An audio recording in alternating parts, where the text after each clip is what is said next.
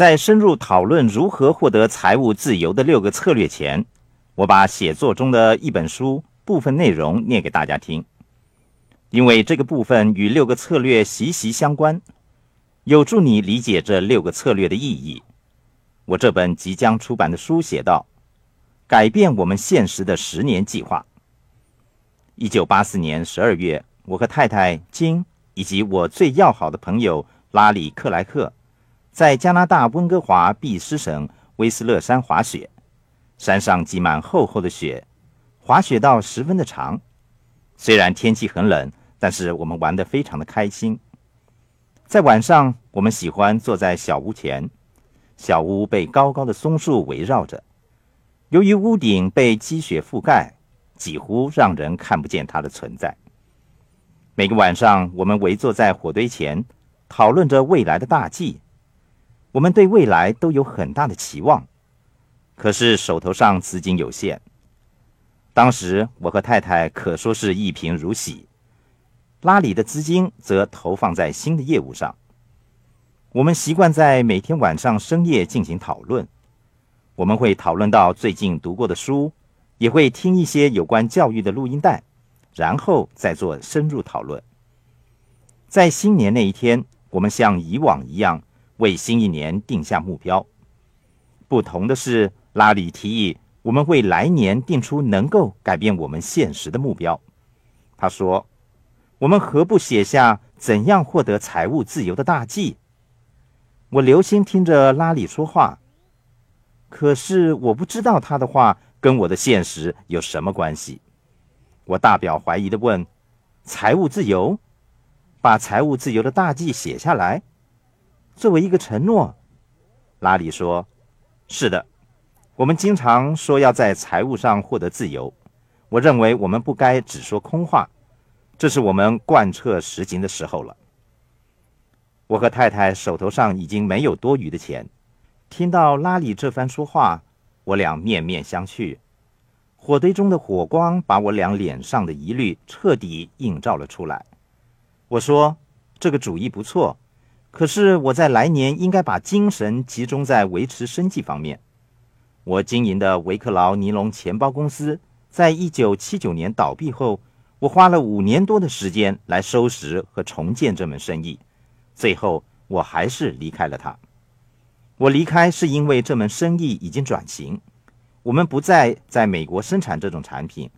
为了提高竞争力，我们把生产线迁移到中国、台湾和韩国。虽然这门生意让我赚了许多钱，但是忍受不了以压榨工人、雇佣童工的方式来获取财富，所以我选择了离开。我离开的时候只取回小量资产，我不可以经营一门违背良心的生意。而且我从事这个行业已经有八个年头，学到了很多东西。我学会了如何创建、破坏和重建企业。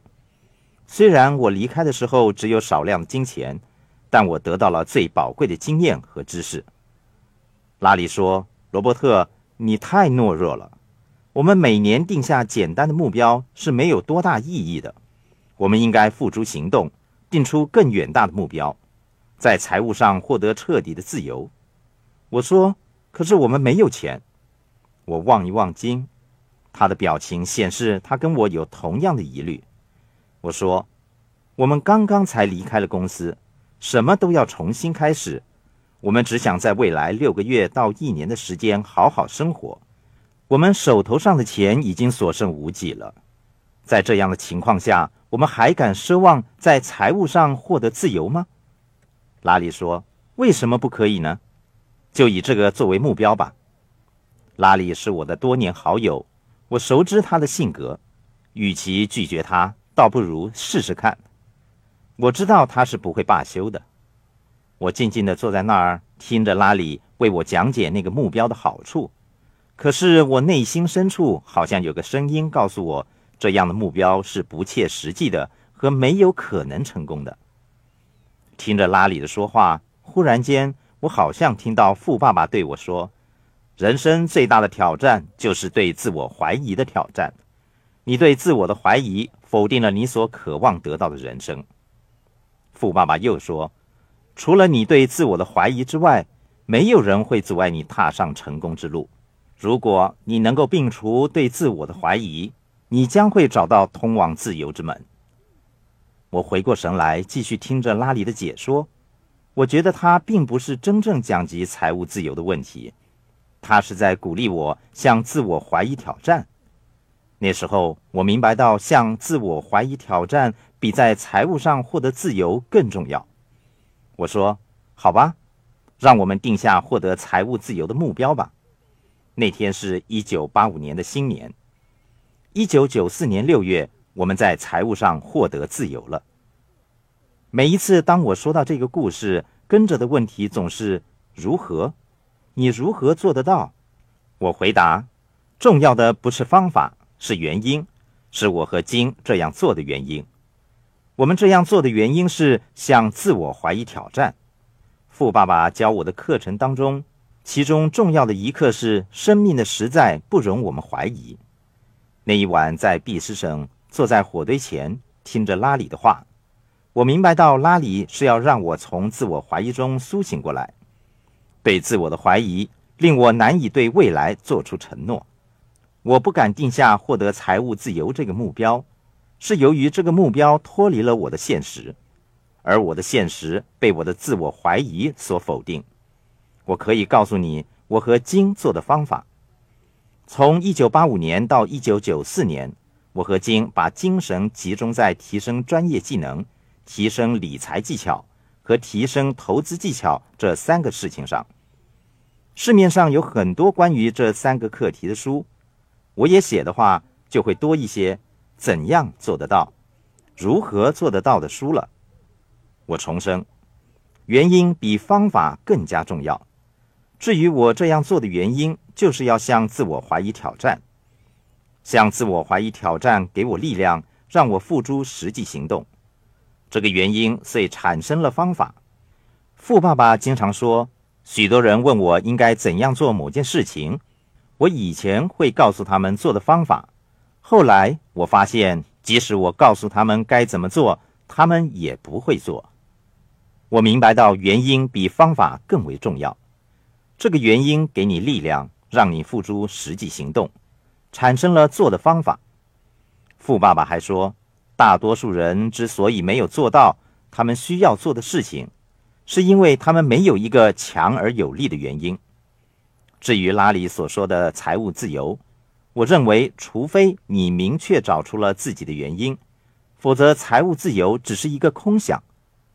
这个原因就是向自我怀疑挑战的动机。